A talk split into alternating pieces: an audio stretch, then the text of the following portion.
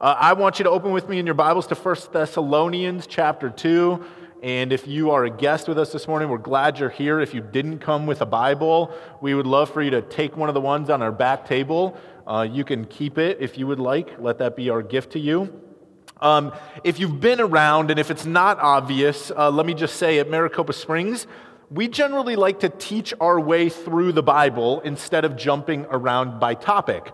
There are different ways to kind of approach the study of Scripture, but here we go slowly through the text. And we would do this for three reasons. Let me just fill you in on this while you're turning to 1 Thessalonians chapter 2.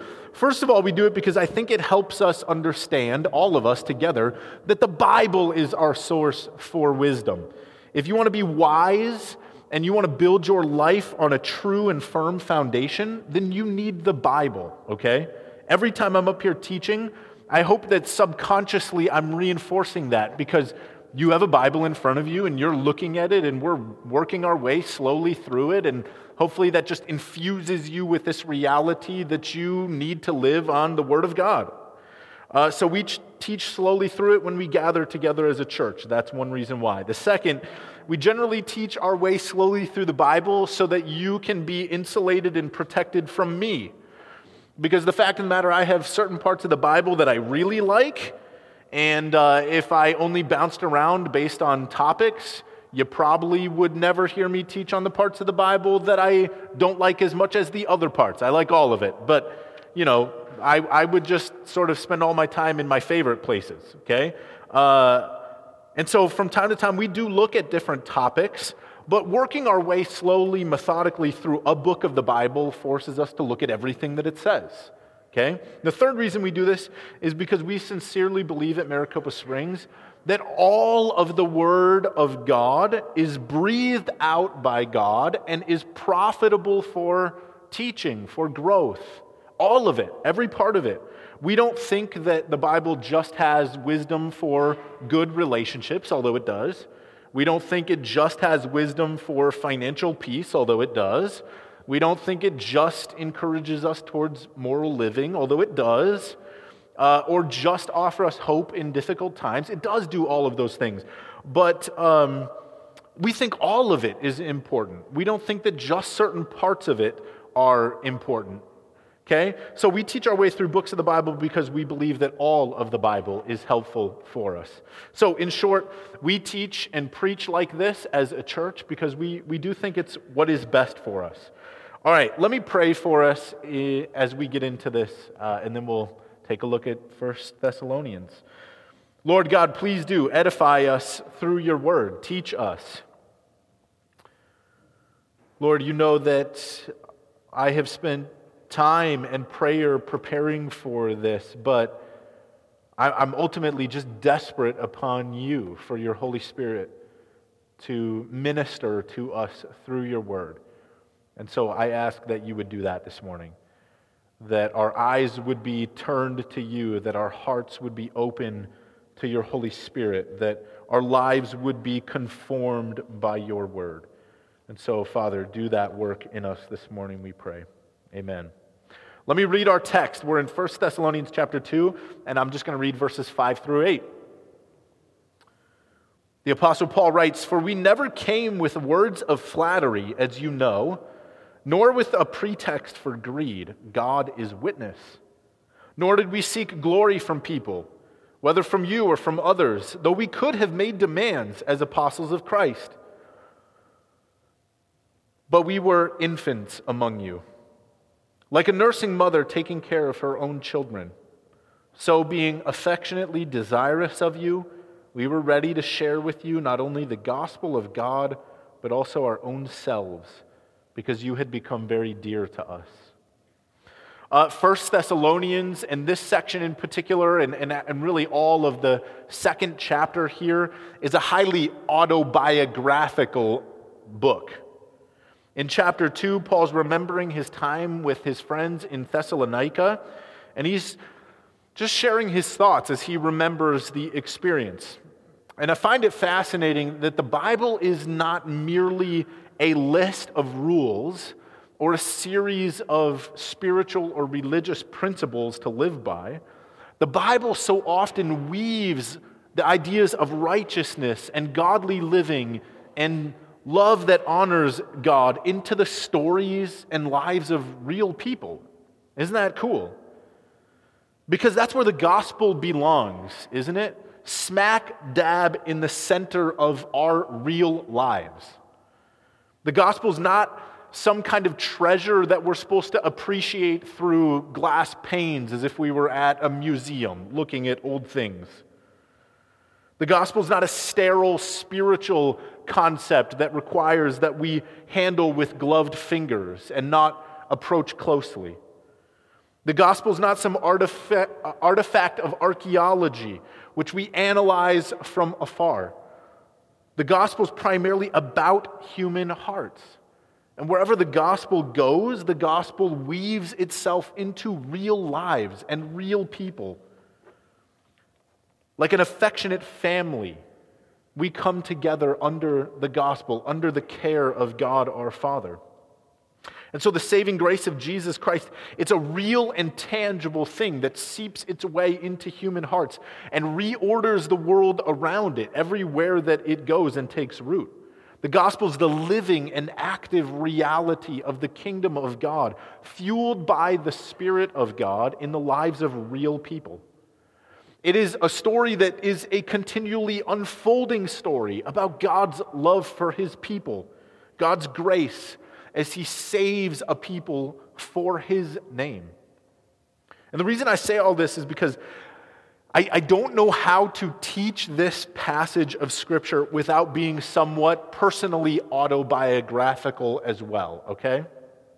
Paul shares his story with the church of Thessalonica and that compels me this morning to share some of my story with you, okay? I just don't know how to read the love and affection that's really dripping from Paul's words in this section of First Thessalonians without my heart really resonating with the emotion that Paul puts into his words.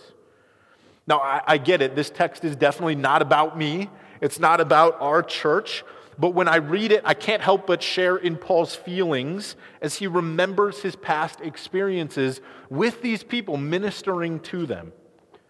He hopes that the sincerity of his past behavior, as he reminds them of it, his lifestyle, will allow these people to see just how genuine his heart is in wanting to share this good news, this gospel with them. Okay? And I want you to know that the way in which Paul speaks to the Thessalonians, to their church, is the same way that I feel about you. It's the same way that I feel about our church. Man, I'm sorry. Um, Maricopa Springs. So, just a little bit of, of some autobiography here. Um, I don't normally do this, I'm sorry. But. Um, I want to give you a little bit of the history of our church because very few of you in this room were here in those early, early days. Uh, so maybe you've heard bits and pieces of this story. But I, I, I share this with you because I hope it will give you some insight into the sincerity of my heart as your pastor. Okay? Um, this is, this is funny. I'm sorry. I'm, I'm crying. Leanne, I don't think, has ever actually seen me cry. Maybe like twice. Okay? So this is not typical. Um, She's rubbing off on me. Yes, that, that's, a, that's a very good thing. Uh, Leanne and I moved here from Chicago, the suburbs of Chicago, in 2009. Leanne's family lives in Phoenix. But when we moved to Maricopa, we didn't know a single soul in town. We knew nobody. We moved here with essentially one ambition, one desire in our hearts, and that was to plant a church. We wanted to start a church in the growing city of Maricopa, and reach lost people and minister to them and share in the joy of doing life with fellow disciples. Leanne was eight months pregnant when we got the keys to our house. And we uh, had left very secure jobs at a mega church outside of Chicago to move to a place where we didn't know anybody, really to step out into the unknown. We did move out here with one other couple which was a great grace to us, Mitch and Stacy Royer, who helped us plant the church and then later moved to a different ministry in Texas. We didn't have a sending church. We didn't have a sending uh, organization. In fact, actually, at one point, I took a um, sort of like a personality test to see if I was fit to be a church planter, and I failed miserably. Um, all we had in this endeavor was about $3,000 in a bank account that we had set aside from our own savings, Mitch and Stacy doing that with us, uh, to pay what we hoped would cover the first month's rent in some facility.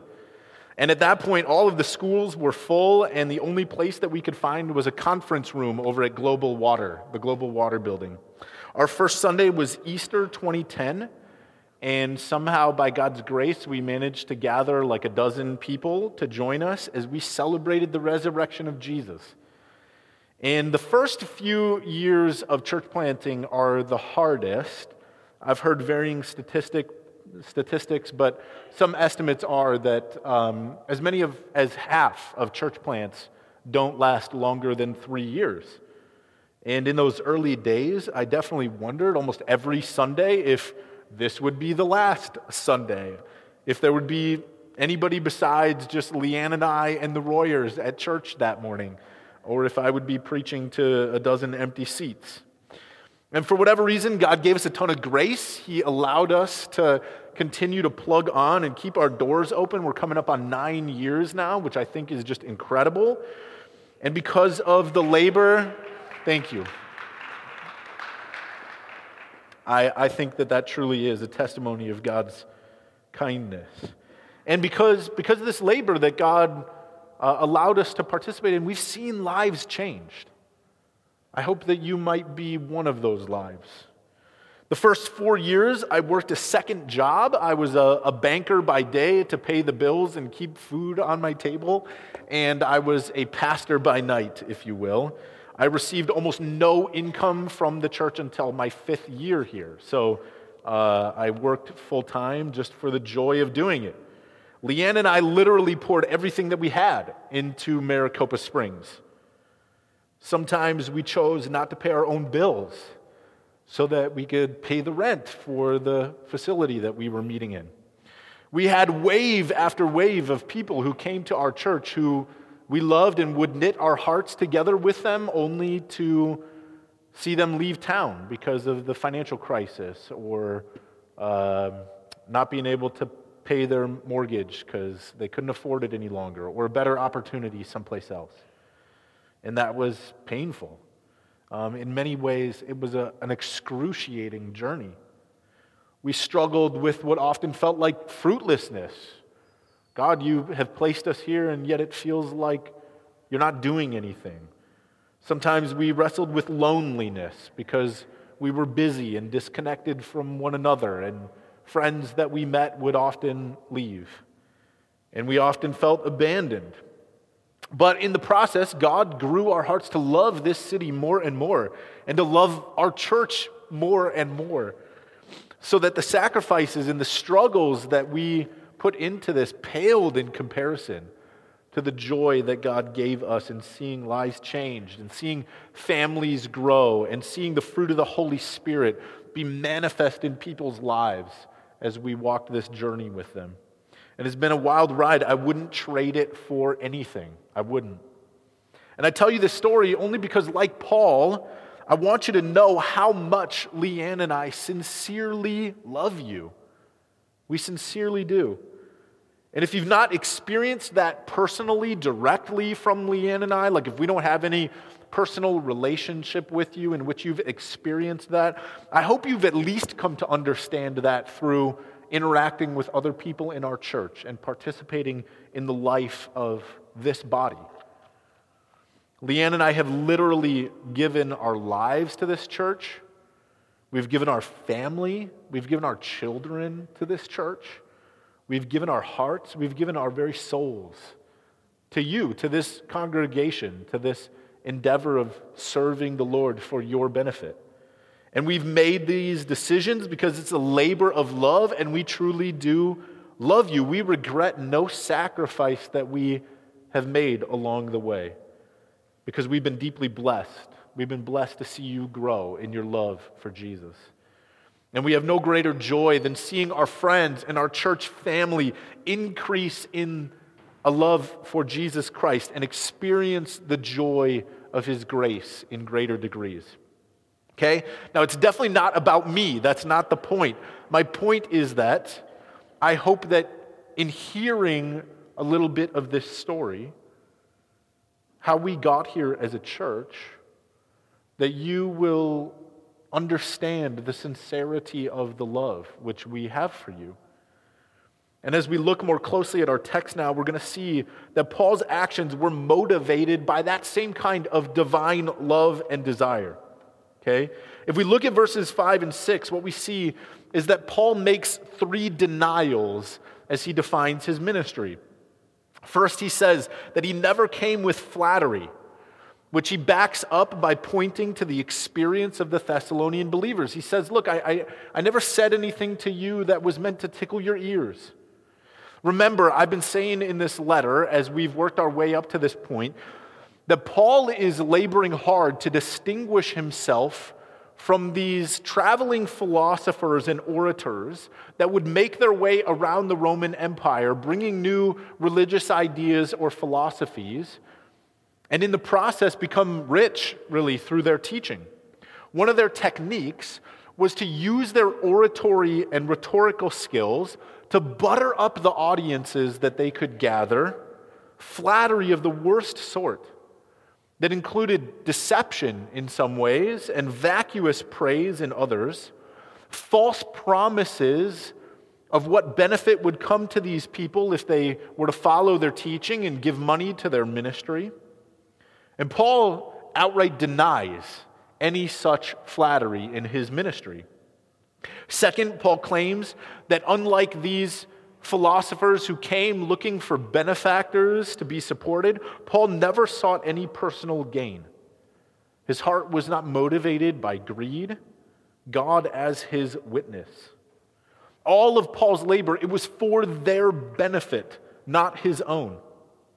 And then in verse 6, he claims that glory and fame and honor were never his driving force either. Again, exemplified by Paul's virtuous life in every city where he went to spread the gospel. In other words, in this point, he's saying, Go around to all the places I've been, and people will say, I've never been in it for my good name, my reputation.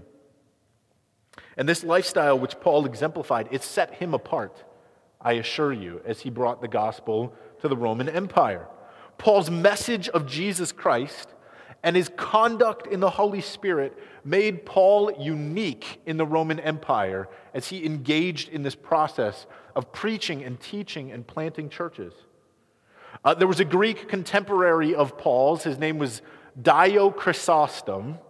He was a philosopher, a writer, an orator, not a Christian, a pagan. But in his writings, we find this scathing evaluation of the same kinds of people that Paul's trying to distance himself from. Dio Chrysostom writes These philosophers, they deliver orations for their own profit and glory. They are gorgeous peacocks lifted up high on the wings of glory and their disciples. Paul finds it important to not be confused with those individuals. It's clear as he writes this, Paul, that he finds it important to not be seen as one of those kinds of men. Now, you may be sitting there going, okay, well, we don't have traveling philosophers. What does this mean for me? This is kind of uh, unfamiliar to me. We don't live in the Roman Empire, and there aren't people traveling around trying to get their hands in my pockets. Yeah, but I assure you, I assure you, that the motivation of those in ministry is worth placing under the microscope of scrutiny. It is. It's important for us to ask even today do the lives and the conduct and the message of those who claim to represent Jesus actually look like the life of Jesus or the life of Paul? Or can we find beneath the surface man centered flattery, hunger for financial gain, and vain desire for human glory? Over the last few years, Tragically, several leaders of some of the nation's biggest churches have been caught in terrible scandals. It's tragic and sad. They've proven themselves in these things being exposed That some of them, some of these men in particular, have no reason continuing in ministry because of the current state of their heart. Worse than that, I think that you could almost perfectly paste these empty Greek philosophers right into the prominent TV ministries that fill so many American homes on a Sunday morning or even throughout the week for that matter. The prepaid book deals, the stadium seating, the TV and radio shows, the pop star preacher is our modern day empty souled traveling philosopher driven by flattery and greed and fame and glory. Not all of them, but a good number of them. And I don't need to know, I don't, I don't need to use names because you know who I am speaking about. People claiming the name of Jesus to buy luxury jets for ministry, hawking the power of the Holy Spirit through prayer cloths and holy water, producing music albums sung the world round that don't have the name of Jesus ever in them filling stadiums with people gathered to hear about how they can achieve greater health, wealth, and prosperity. Turning the gospel from a message about man's sin and God's loving kindness into a message about man's glory and God's enslavement to it. And if Paul were writing this letter today, I think those are the peddlers of empty religion that Paul would be laboring hard to distance himself from. And the point is that Paul lived an exemplary life of sacrifice, of love, humility that sought only to direct people to Jesus, where their hope could truly be found. He sought no personal profit from his labor of love. His motivation was only to serve God and to serve others. In fact, I think this is kind of ironic, but I think if Paul were alive today, he would be angry at how often we mention his name in church instead of the name of Jesus. But Paul understood that the greatest rewards are not in the hands of men to be doled out and distributed. The greatest rewards belong to Jesus. And his, they are his alone to distribute to those who remain faithful to his name. And I just want to say, I, I, I, maybe, I confess, uh, maybe I'm not this bold usually, but I, I'm going to be bold and say if you listen to a preacher who doesn't constantly point you to Jesus, increasing your love and desire for him through what the Bible clearly teaches, just stop listening to them. They're doing you no good.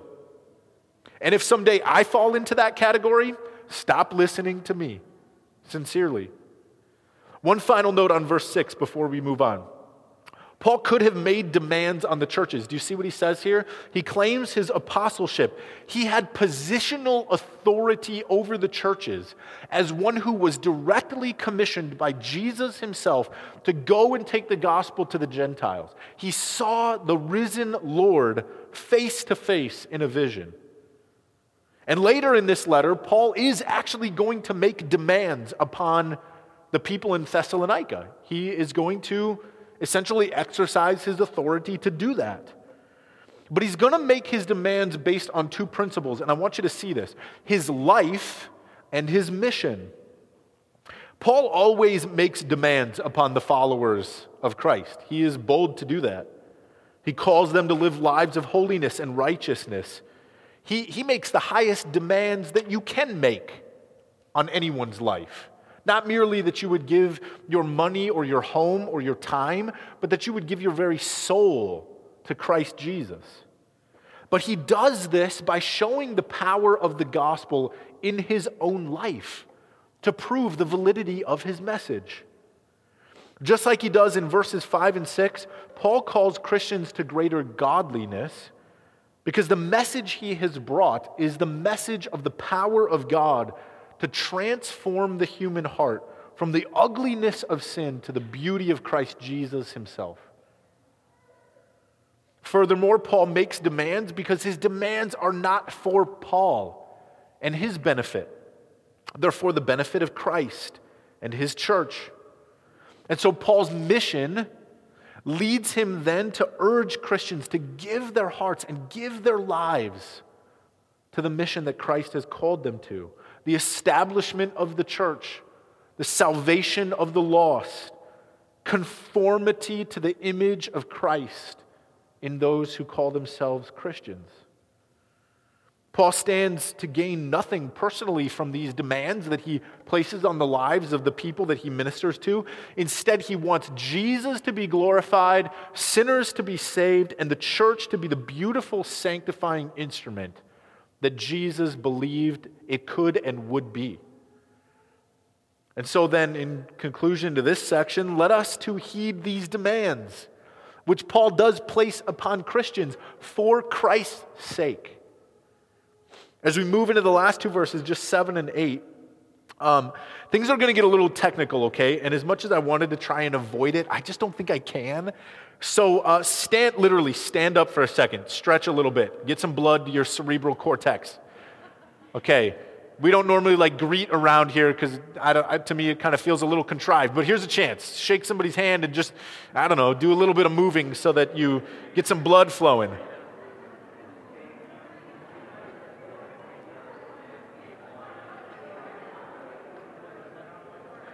Okay, okay, don't get too comfortable with one another. You can sit back down. Doug, Doug really likes that. That's like his favorite part. Um, let's be honest, listening well is hard work. And sometimes I, I go long and it gets harder. Okay, so let's make sure your brains are ready for this. Okay, let me read verses 6 through 8. Paul says, Nor did we seek glory from people, whether from you or from others, though we could have made demands as apostles of Christ. But we were infants among you, like a nursing mother taking care of her own children. And so, being affectionately desirous of you, we were ready to share with you not only the gospel of God, but also our own selves, because you had become very dear to us. Okay, did you notice a slight difference in what I read versus the whatever you were hopefully following along with in your own Bible? Um, I, I use the ESV translation, and actually, what I read is not the ESV translation. Okay, uh, the reason is because I, I, th- this is difficult. I don't like the way the ESV does the translation work here. Okay, um, but explaining why I've reached that conclusion and and and continuing to give you absolute faith in the Bible that you're reading is, is kind of a challenging process. So let me try and work through this. If you're reading the ESV, which is the version that I tend to use uh, when I preach, hopefully you have a footnote at the bottom of your Bible. And it says something like, some manuscripts, infant instead of gentle, okay? I want you to understand, I think infant is the better translation, which is why I went with that instead of the word gentle. Just as an aside, when your Bible gives you a footnote, look at it, please, because it, it, it's important. Like they're interrupting the text of God's word to point you to something. So it's worth at least taking a little detour to see what's there. Now, the reason these verses are difficult to discuss in a message like this uh, is because I simply don't have time to explain to you uh, all of the intricacies of manuscript transmission and uh, textual criticism that lays underneath your English Bible translation. Okay, there's just not time for that. Suffice it to say, there is a debate about which word really is the best word to use here. Is it gentle, like the ESV says, or is it infant, like the footnote? And if you are reading the NIV, then you have infant in the text, which is cool. Okay. Those who say that the best word here is gentle claim this makes sense because Paul's about to say, I came like a nursing mother, right? We would expect a nursing mother to be very gentle, and that's true. It just flows, it makes sense. And they would say that if you put infant in there, there's kind of this weird disconnect. He goes from one illustration to the next with, with kind of a discontinuity there. Uh, on the other hand, those who claim that the best word is infant point to the fact that the earliest manuscripts that we have use the word infant. Okay? Now, the difference between the word gentle and infant in Greek is only one letter tacked on to the front. Okay? It's like the difference between pool and spool. And, and in many ways, if I said, I, un, I undid the pool, you might go, hmm, that's kind of weird. Is that really what he meant? Or maybe he meant He undid the spool, right? Okay, l- let me press on. Uh, if you're really interested in the technical aspects of this, I'm, I'm going to sit at a table. We'll pull out a table. Let's do it over here after the service. Come sit with me for a few minutes, and I'll try and explain in more detail and answer your questions, okay? But what I want you to really understand here, in spite of the footnote, in spite of what I just told you about Greek and the old manuscripts, consider this for a second. The truly miraculous preservation of the Bible that you have in your hands. Even if there are some footnotes from time to time that require a little extra uh, exploration, we are debating one letter of the Greek word that has almost no implications, really, for how we read what Paul writes here. See, the Bible's been transmitted to us through thousands of years of history, copied and recopied tens of thousands of times, with the original documents that the actual authors wrote lost to history. They're gone, we don't have them.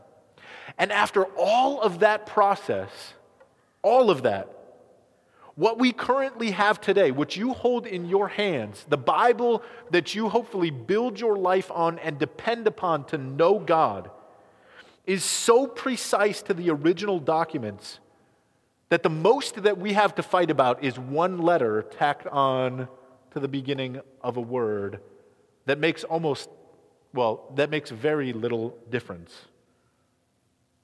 How good is our God? That against all odds, he gave to us the Bible, and he made sure through thousands of years of human history, the rise and fall of kings and empires, we have his word preserved for us to this exactness. Isn't that incredible? But here's where I want to go into the word infant instead of gentle for just a second, okay?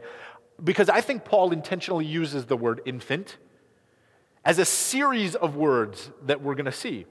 Here in verse 7, he claims that he was innocent like an infant. And we know how innocent little babies are. Man, Rachel and Eli, I hate to put you on the spot, but like every time I hang out with Eli, I, I just can't get over how cute his daughter Kennedy is and just how innocent she is, right? But here in verse 7, Paul claims he was innocent like an infant. And then later he says in the same verse, that he was loving like a nursing mother. And if you skip down to verse 11, look at what he says there that he was like a father, teaching and encouraging. And so Paul very much sees the organism of the church like the organism of the family. And Paul claims in verse 7, connecting back to the previous verses, that he has always been a minister of the gospel, innocent of any wrongdoing or any questionable motives, like an infant. As we progress further into verse 7 and then into verse 8, he claims to love these people with a kind of affection then that a mother has for her nursing infant. Wow. In fact, in some of the most flowery and lovey dovey language in all of Scripture, Paul lays out four phrases to speak about how much he cares for these people. He says he was like a nursing mother, that he remains affectionately desirous for them, that he shared not only the gospel, but his own self, and that these people became very dear to him. One commentator uh, mentions about these verses this certainly no other passage in the whole of the Pauline corpus employs such deeply effective language in describing Paul's relation with his converts. Paul loved these people deeply. I couldn't help but think that because of Valentine's Day this week, that verses 7 and 8 are kind of like a like, like the flowery language that you would see on a Valentine's, like a Hallmark card at the grocery store, right? It is difficult for us to understand how deeply Paul cares for these people because we're so far removed from them. But let me try and draw it out for you a little bit more, okay? The phrase affectionately desirous in Greek is actually one word. That same word has been found on the tomb of a child written there by the parents who lost that child. That's the kind of affection that it entails. Like a mom and a dad for their infant child who they lost. Furthermore, when Paul says that he shared his own self, the Greek word here is psyche, which is where we get psyche, and it means soul. Think about that. Paul's not claiming that he shared his home or his dinner, his food, his money, his meals, or his time. Paul's saying that he, he allowed his very soul to become bound up with these people because of their common love for Jesus and their response to the gospel message that he brought them. Consider the weight of that reality. Who do you share your soul with? I know that earlier I attempted to tell you that this is how Leanne and I feel about you all. It is. It's how we feel about this church. We love you deeply. We remain affectionately desirous of you. At home, we, we probably talk about you in a good way as much as we talk about our children. We're eager to share the gospel and our lives and our very souls with you as we continue in this journey towards the heart of Christ. And Lord willing, in the years ahead, that will become only increasingly true. But I have to ask you this, okay? Time to consider yourself. Is this the same love and affection that you share for one another? The other people in this room who are here this morning? Seriously. Despite our racial differences, despite our different education levels, despite our different income levels or our hobbies, despite our minor theological differences in light of Christ, despite of our despite our different political views, our various values, or whatever other things might separate us or distinguish us from one another, because of our common love for Jesus and our common commitment to the gospel, can we say truly in our hearts that we are deeply affectionate for one another? Remember, Jesus made it very clear. The first and greatest commandment Love God. The gospel in us and the Holy Spirit through us accomplishes that. But don't forget the second greatest commandment, which is to love others, love your neighbor. The Christian faith and our participation in the church means that we are a people that are radically defined by a deep and true love, not only for Jesus, but also for one another our brothers and sisters in the faith. To, let, me, let me go so far as to say to claim that you love Jesus and not love his children is just bogus. It is impossible. This is our family here.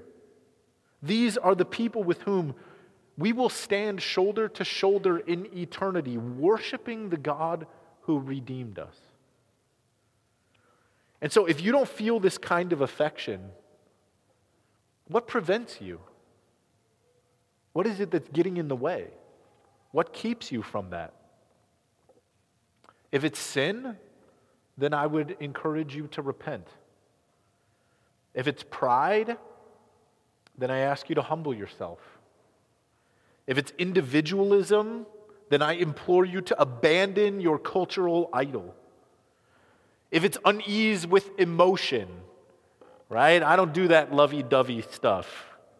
Well, remember how deeply affectionate Christ is for you, how emotional God's love for you is. If it's fear, maybe of being hurt or wounded, then I challenge you to take a risk. Whatever hinders you from echoing in your own heart the love that Paul has for his brothers and sisters in the faith, it is time to put that barrier to death and unite your heart and soul with the people of God through Christ. Look no longer to your own interests, but also the interests of others, potentially even over and above and beyond your own interests. Paul says in Philippians that we do just that by looking to Christ, by having the mind of Christ, the one who loves us. See, I honestly believe that if this is an area where you want to grow, this kind of love and affection for the other people that belong to Jesus, then it truly is as simple as looking to Christ. Because Paul himself has this affectionate desire for his friends in Thessalonica because he finds in Jesus the truth that God himself has this kind of affection for us. This kind of affection for Paul. This kind of affection for me, for you. So, do you see what I'm saying? This is the gospel, and I'll end with this. You can love the people of God in this kind of selfless capacity, with this kind of divine intensity, engaging in this level of commitment, because this is how Jesus has loved you. Do you grasp that truth? Paul was not the first one to love people in this way. Jesus did it long before Paul. Christ came to his people like a nursing mother, tenderly caring for his children. Christ, even now, remains affectionately desirous of you, so much so that he will not let you go. Jesus has brought to us not only the gospel, but the very Spirit of God, dare I say, the very soul of God to be shared with you. That's the Holy Spirit. In life, or in his life and death and resurrection, we find that for some mysterious reason, through Jesus Christ, we have become very dear to God Himself. Oh, what love the Father has given to us, that through His Son Jesus Christ we might be called children of God. Let me pray for us. Father, we thank you for this reality that the affection that Paul speaks about in these verses is only a dim reflection of your affection for your people. Lord, I pray that we would be people who, who know that, who understand that, not just cognitively in our heads, but deeply in our hearts, in the very core of who we are so that it shapes us, transforms us, changes us to be people who also have deep affection for our brothers and sisters in Christ. Would you do this work in us, in our church, we pray. In Christ's name, amen.